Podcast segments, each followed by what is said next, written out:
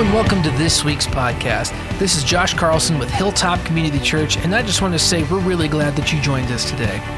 If you're new to the church, make sure to visit us online at hilltopchurchnv.com and fill out one of the online connection cards. We'd love to get connected with you and just say hello. While you're there, you can also find out more information about the church, get connected in Bible studies, submit prayer requests, and even find other sermons on the website as well.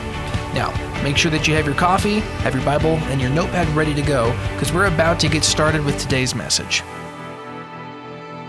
Uh, this morning, looking at Revelation chapter 22, what we're talking about is the reward of the king. And um, at the top of your handout there, a quote from Augustine. And let me just uh, let me make a a small little apology before we ever start and look at that handout. I, I, make the handout, I send it off to somebody who edits form, edit, edits it for me. You see why they need to do it, um, and uh, and then I print it usually. And what I did this last week is there was a couple lines I wanted to add, and so I accidentally grabbed the unedited version, added to that, and so you're going to find some typos. Um, I'm just going to let you know that right now. But uh, the, the quote from Augustine or Augustine, however you want to say it, God Himself who is the author of virtue, shall be our reward. There is nothing greater or better than God Himself. He has promised us Himself. God shall be the end of all of our desires, who will be seen without end, loved without cloy, uh, or lacking, just be perfect love, and praised without weariness. And so when you hear something like that, God will be our greatest reward, or seeing God is our greatest reward, you might go, oh, that sounds kind of spiritual. Um, and, uh, you know, maybe it sounds like, uh, am, I, am I not supposed to enjoy the things of this life? Am I only supposed to look forward to when I see God face to face? And uh, there, there's different sects of Christianity that have gone drawn that conclusion that, like, you know, the things that we experience in this life, they're kind of things to be watched out for. You know, if, if you if you go too far, you're going to get into idolatry, and that there's truth in that. But the the danger in saying that is uh, maybe maybe I'm so afraid of um, going too far with things that I, I don't enjoy life. Have you ever met somebody that they're claiming to follow God, but they just seem like they're always miserable? Um, they just kind of feel beat up and they don't look like they're enjoying the things of this life very much. Uh, I want to tell you that's not a scriptural perspective. Uh, in fact, from 1 Timothy chapter 6, we learn uh, that God richly provi- provides all things for us to enjoy them, and that the best way to enjoy what God has given us is actually to look at it as a a gift of grace from Him, and to then take what He's given us and enjoy it with other people. Uh, to take what God has given us and, and use it as stewards to bless other people in our lives.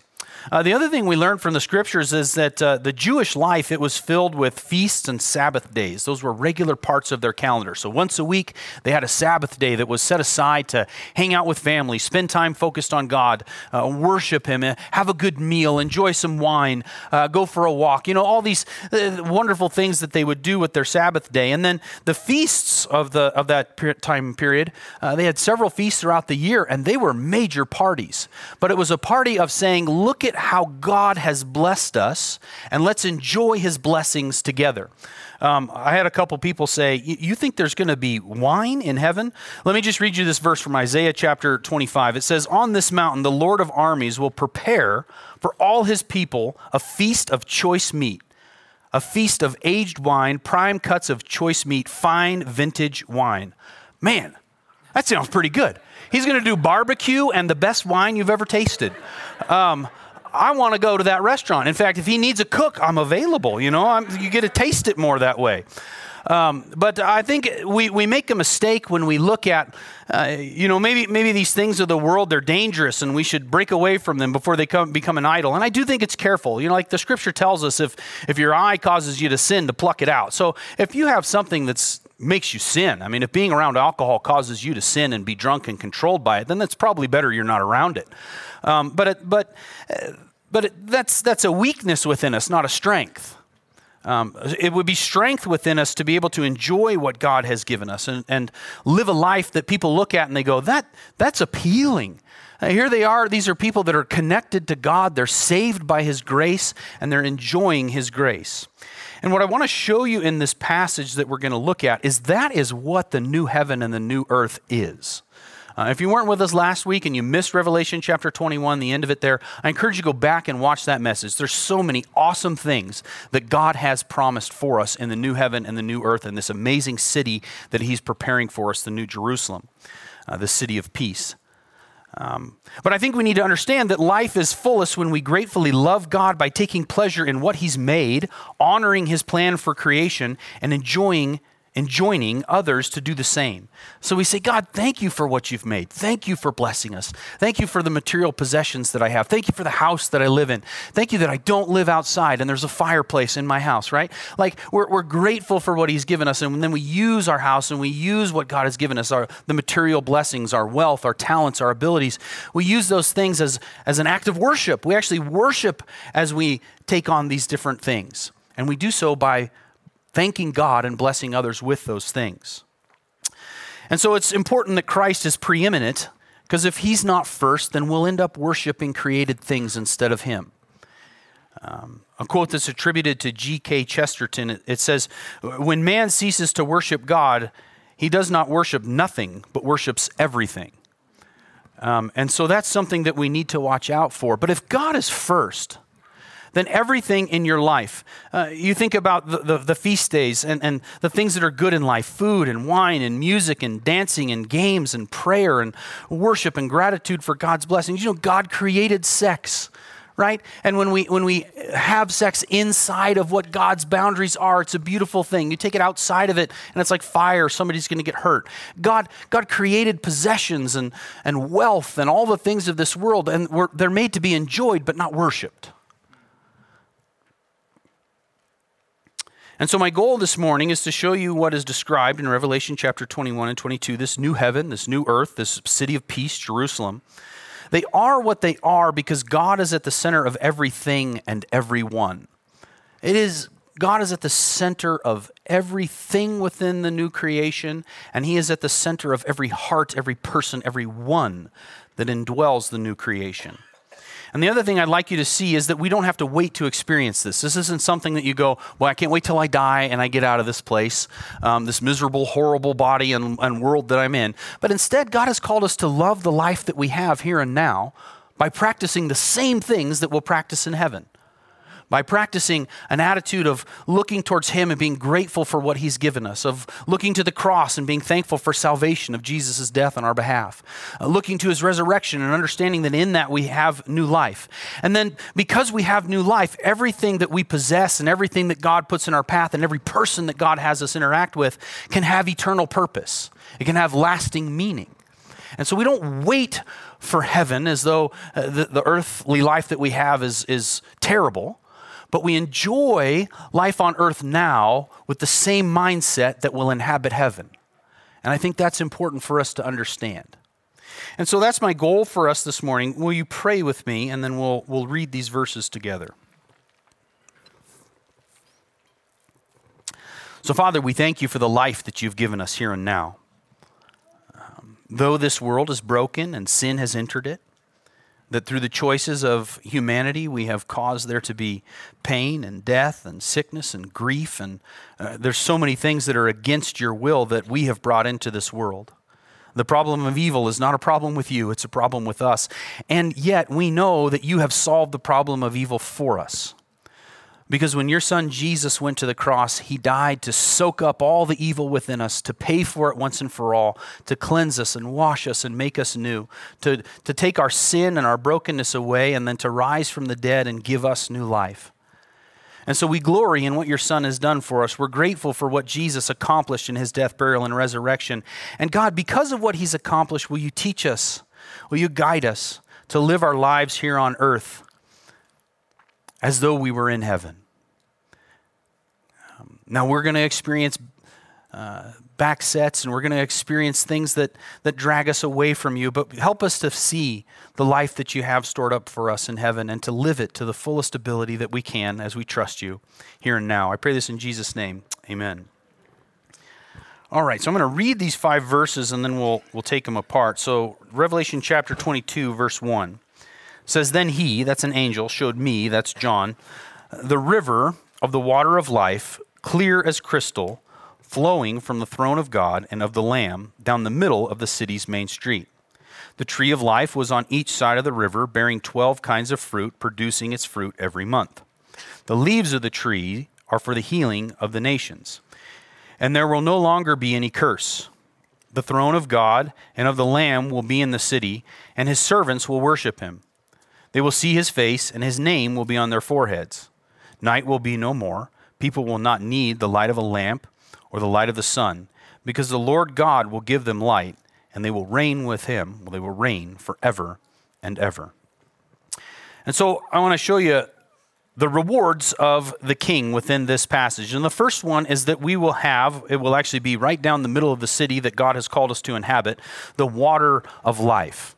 And so, water within Jewish worship, and it's important for us to understand that John is a Jewish person. He followed a Jewish Messiah named Jesus. They both lived an Old Testament life. And so, most of the imagery that is within the book of Revelation is right out of the Old Testament. And so, when we talk about the water of life, the symbolic importance for Jewish people, it revolved around ritual cleansing, proper worship, and life.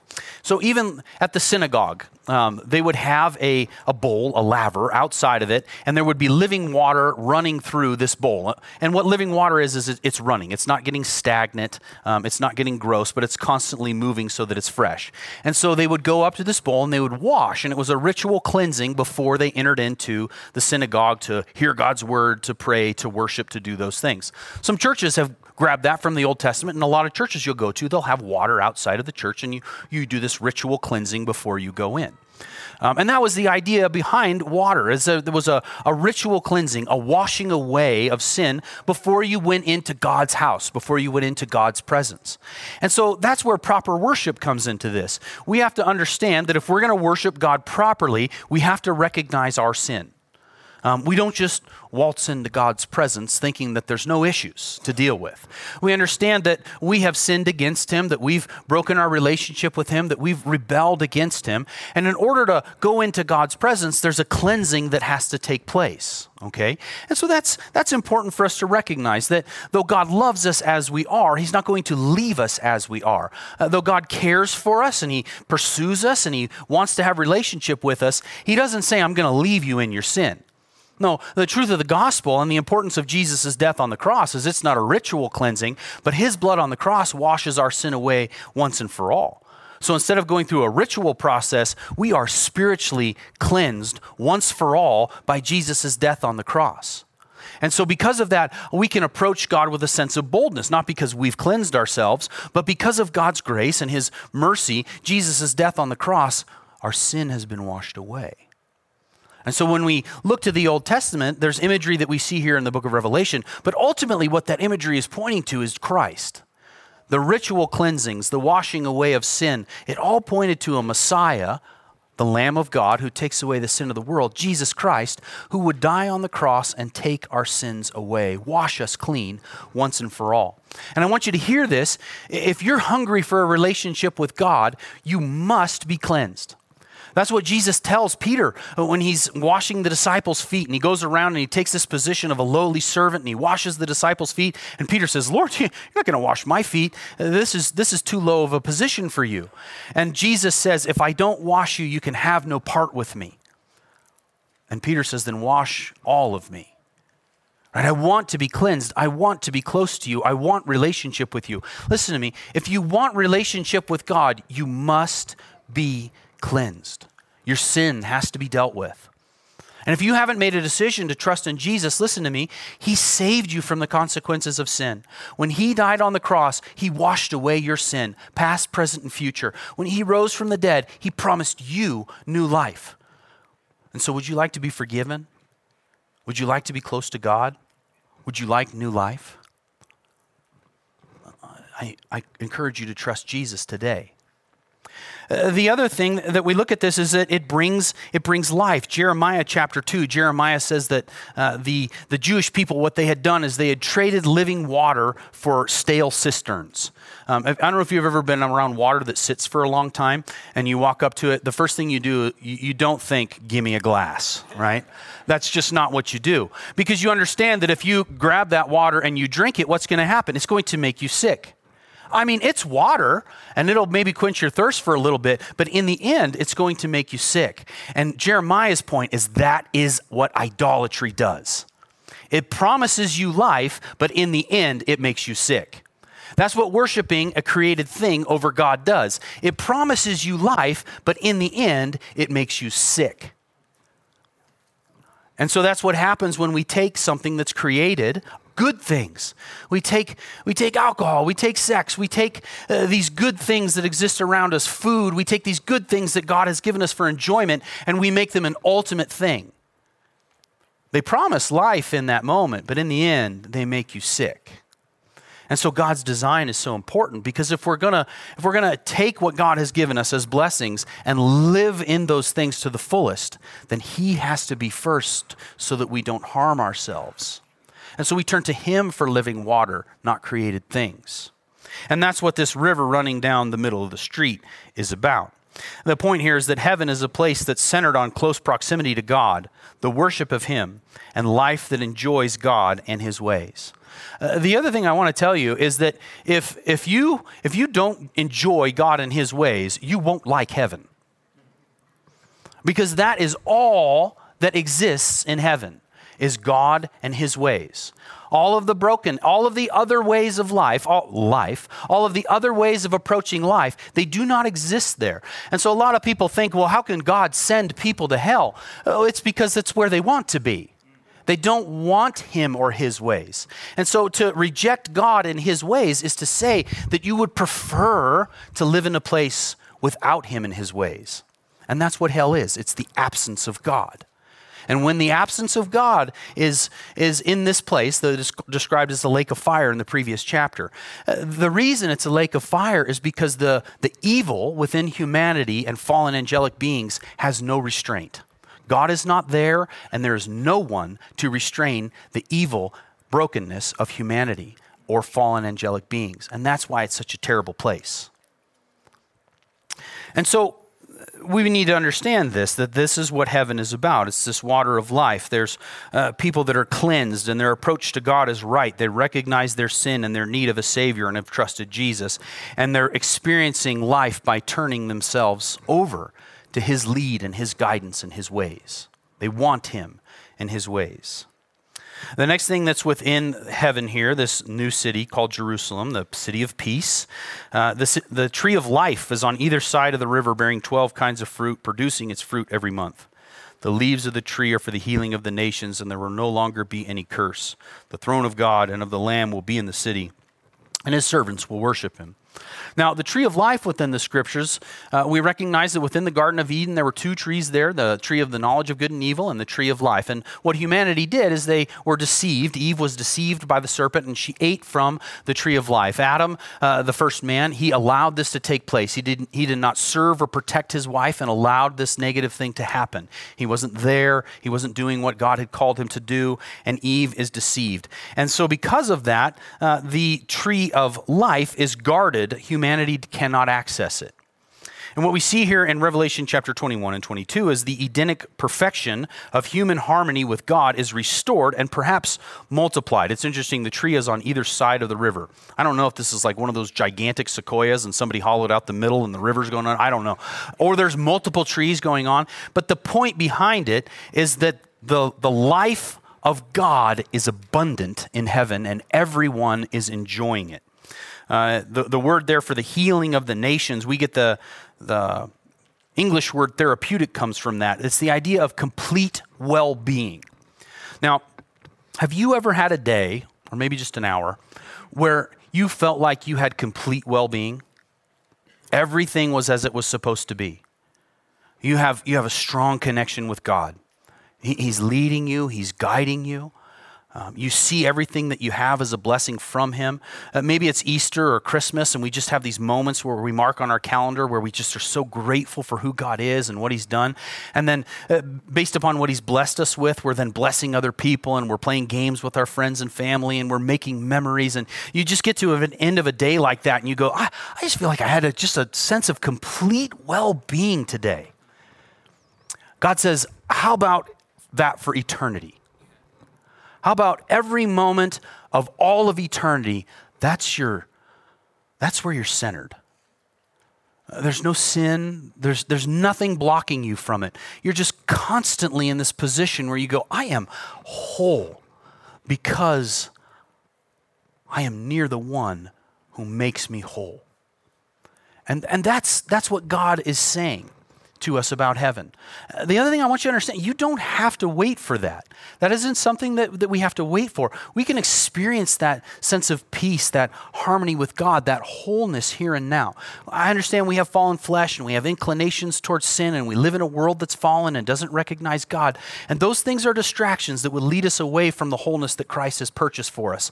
But if you are in Christ, He has made you complete now and we can enjoy the fullness of life now. Harmony with Him, blessing other people, seeing what God has given us as secondary blessings to care for other people. The other thing that we see here is that the curse is no more. Now, in Genesis chapter 3, verses 8 through 24, it describes the curse. Um, so after Adam and Eve fall and they sin against God and they reject his ways and they determine good and evil for themselves, there's a curse that God gives. And one of the first things that we see that happens after sin enters, and this curse is there, is that people hide from God rather than seek his presence. That's one of the first things that happens when we're under the curse is instead of seeking God's presence, we know that we're broken, we know that we're sinful, and so we, we hide from him, thinking that we're busted, uh, thinking that God is going to be angry with us and condemn us.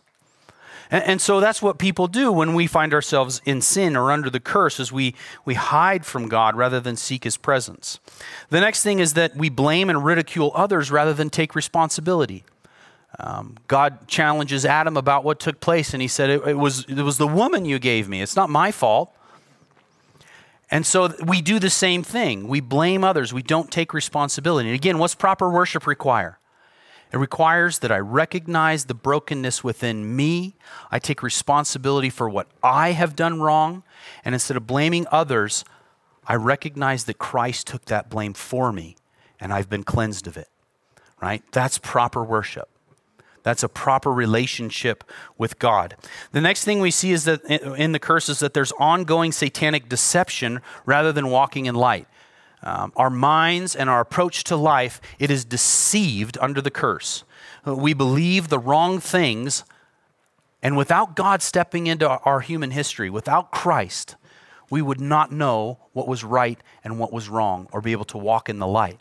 And so there's this deception that's going on. I want you to know uh, the other thing that, that happens after the fall is that hostility between Satan and humanity shows up, and Satan and his fallen angelic beings, their goal is to keep you from being saved if you're not already. And if you are saved, his goal is that you would take no part in the salvation of others. Right? So there's a there's a satanic hostility towards humanity preventing or trying to prevent salvation. He's whispering, if you're not saved this morning, he's whispering little things in your ear like you don't need Christ. He's whispering little things in your ear like that guy on stage. Not only does he look funny, he doesn't know what he's talking about, right? Um, he's whispering little things in your ear trying to keep you from approaching Christ and receiving salvation. And, and, you know what other what the other thing that's going on is the Spirit of God is also speaking to you if you're not saved this morning, and He's inviting you to be saved. He's calling you to salvation. And so don't walk out of here without responding to what God has. Don't let this hostility prevent you from receiving salvation today. Uh, the other things that we see within the, uh, the curse is there's painful effort to bear and raise children. I, have had a kidney stone, but I know it's not the same, okay? I'm not trying to say that. But I have tried to raise children, and boy, do I hit my head against the wall some days. Um, but th- those are part of the curse. Uh, the other thing that we see here is that women would seek life in their husband rather than God. There's a little line in there that says that the woman would, her desire would be for her husband. And what that is saying is that uh, women are going to be put in a situation under the curse where they will look to a man to find their fulfillment. Uh, that they would look to a man rather than God to receive what they need to be whole okay? And so that that's if you're looking for another listen to me if you're married and you look at your husband and think he's got everything i need you already know that's not true.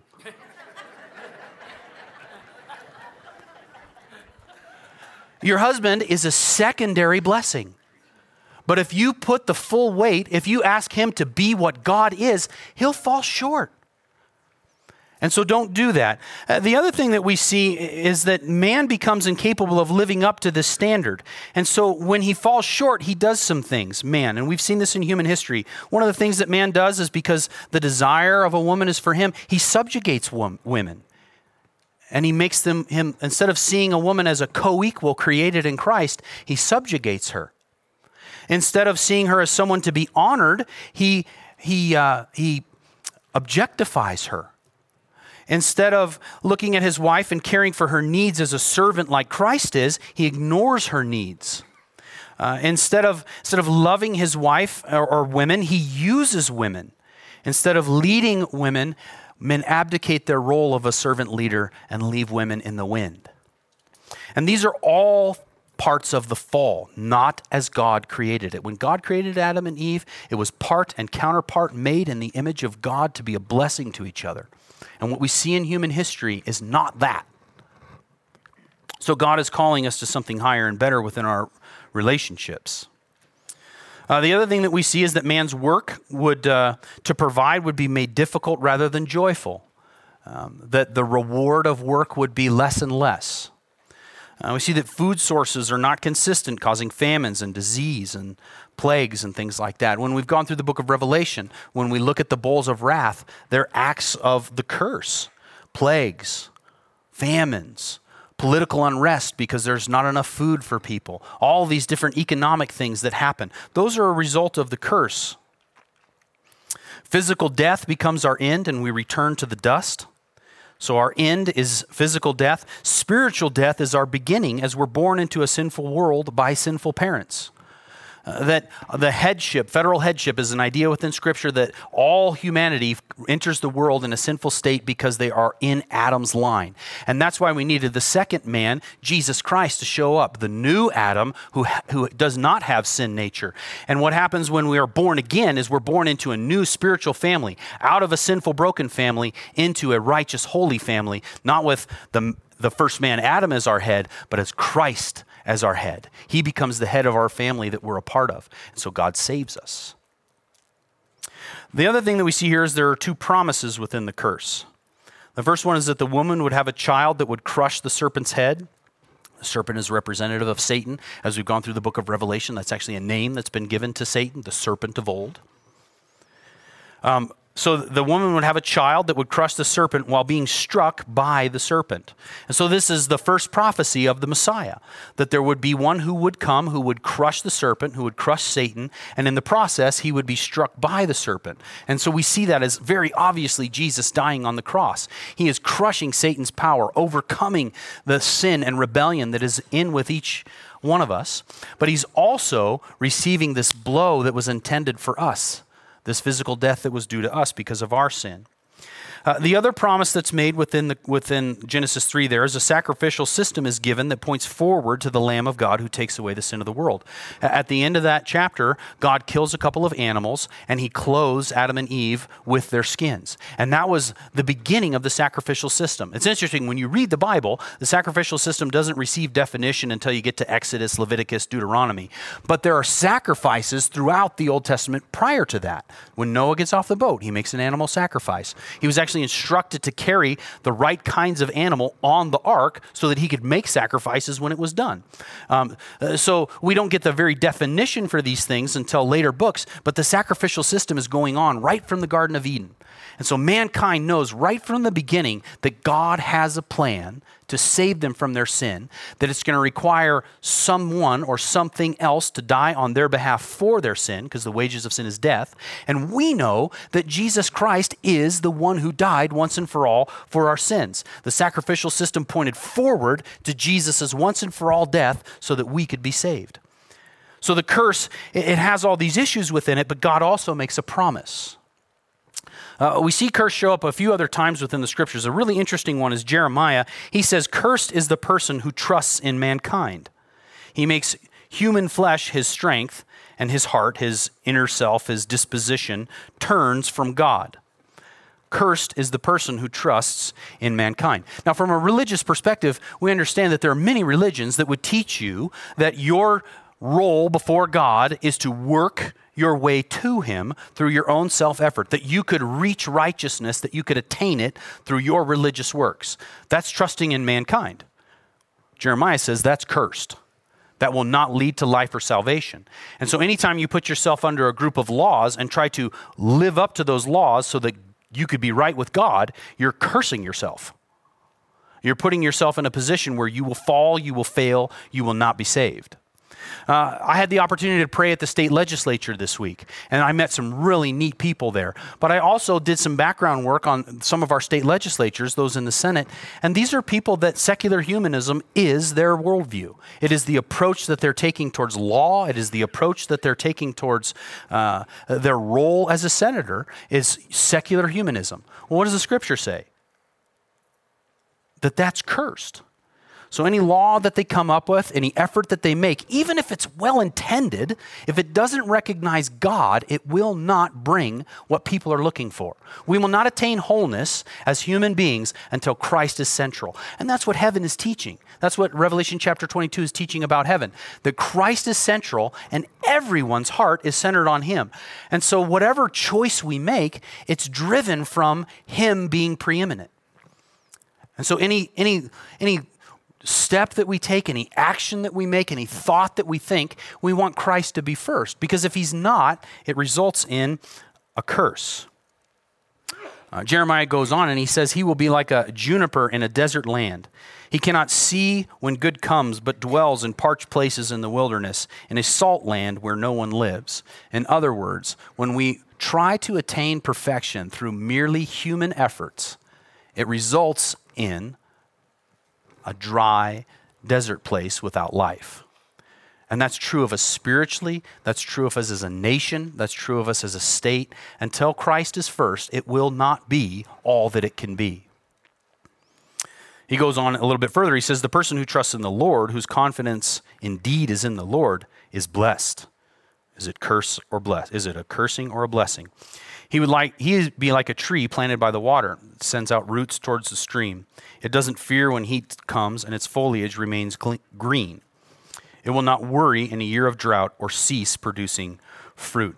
That's a really interesting statement because essentially what Jeremiah is saying is that we, as followers of God, have become trees of life that, that as our roots reach out into the living water, which is Jesus Christ, if you're in Christ, you are a tree of life. And, and what we should be on this earth that we live on is we should be producing fruit. That's what Jesus says in John 15 that if we're connected to the vine, we'll bear much fruit. Apart from Him, we can do nothing. But if we're connected to Him, then the fruit of the Spirit love, joy, peace, patience, kindness, goodness, self control those are going to be flowing out of us and they're going to be blessing the people around us. We would be therapeutic, bringing wholeness to our communities when we act and live with our roots connected to Christ.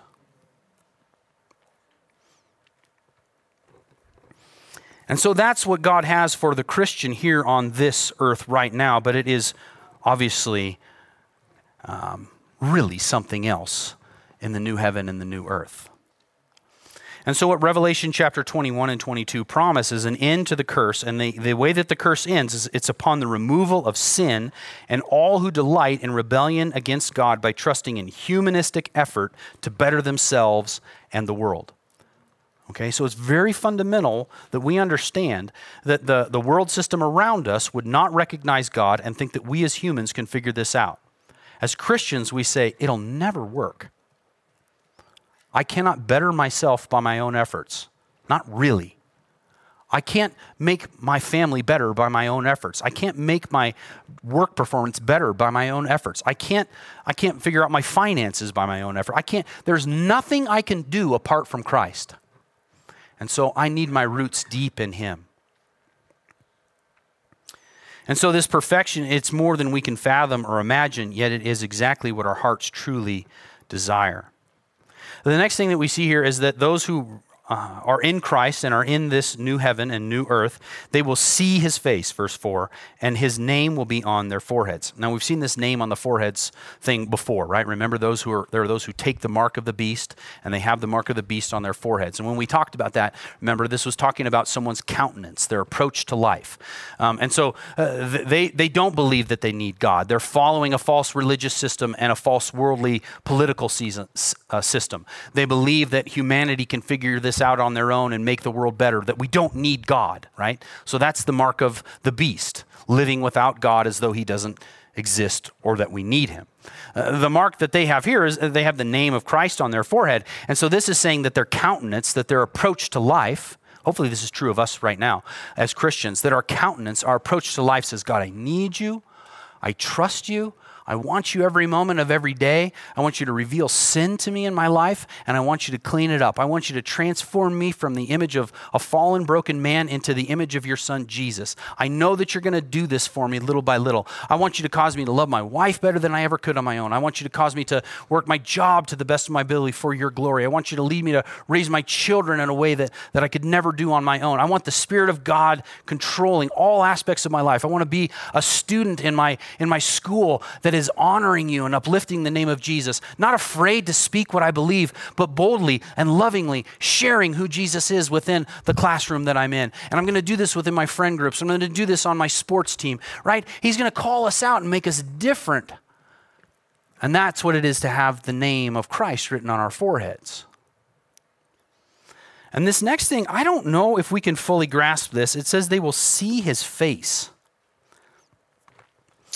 Um, and to see the face of God is something that none of us have ever done nor ever deserved to do.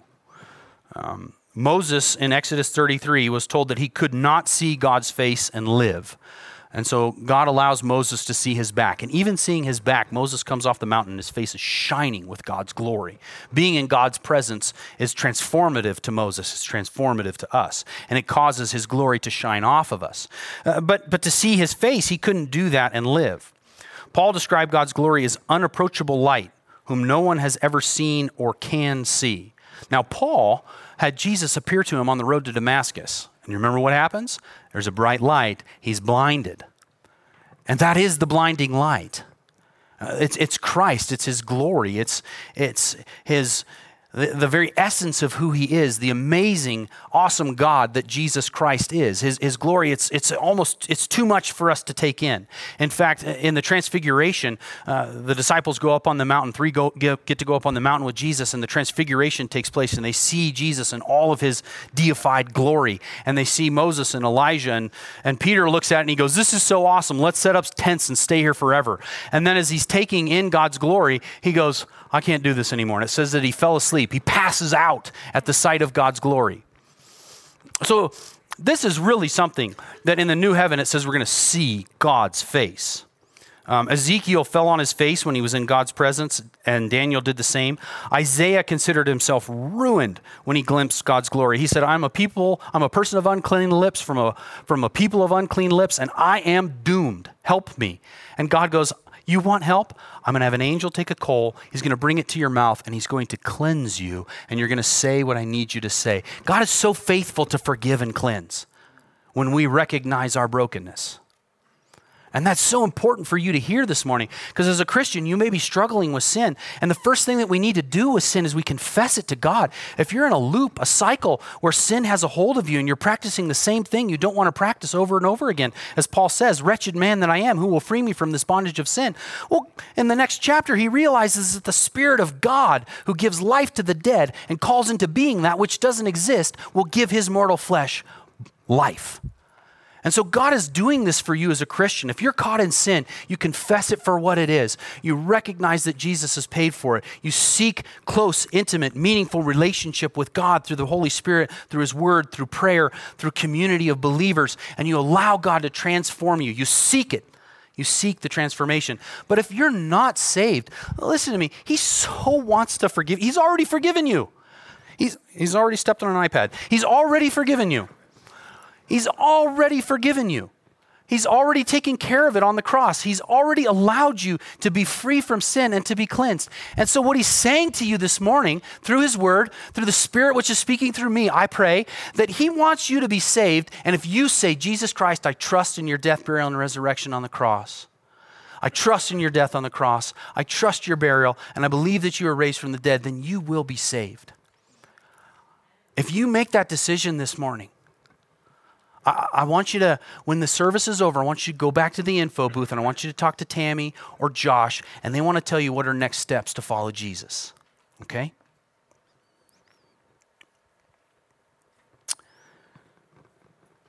Because that's who Jesus is. He's the image of the invisible God. He's the fullness of deity. He's the only begotten God from the Father's side that has explained God. And those who know him are promised peace with God.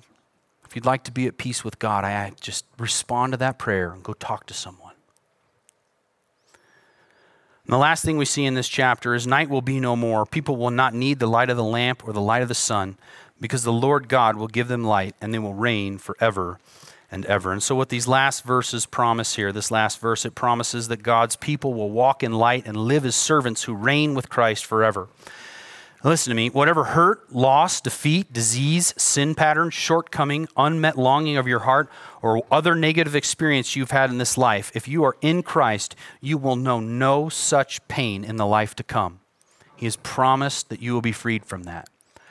The other thing that I want you to know is that as Christians, we are not promised that now. We're going to go through difficulty. We're going to go through struggle. We're going to experience strife. We're going to experience trials and tribulations. We're going to go through things in life. But what the scriptures teach about our time here on earth and the trials and tribulations that we go through is that we should actually look for those in order that God could develop character in us so that we could have hope knowing that what He's promised will come true.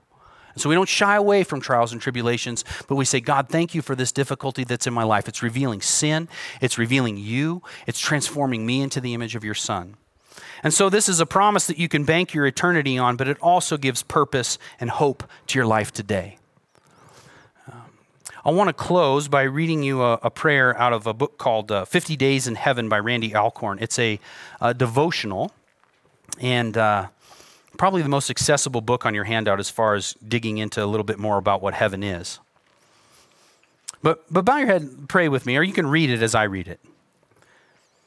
And so, Father, we pray to you right now, and we say, Father, would you fill us with the wonder of being able to see you face to face, to walk beside your Son, and behold his eternally human and divine face.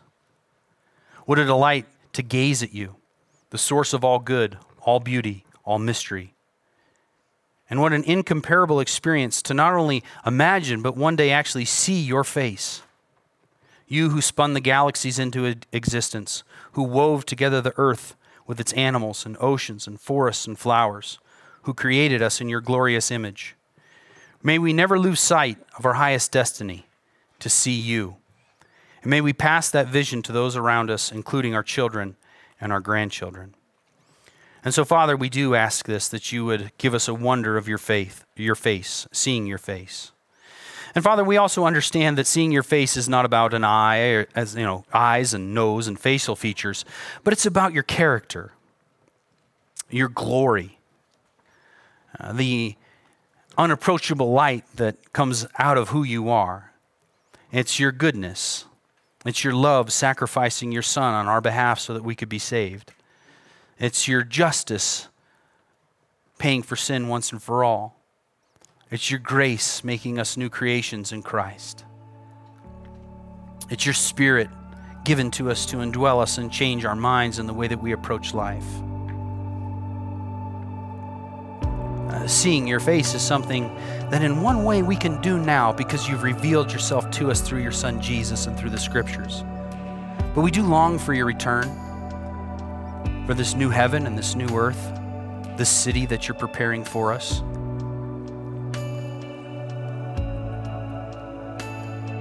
So, God, give us a vision of what that is and move us forward to share that with others, inviting them into your family. Pray these things in Jesus' name. Amen.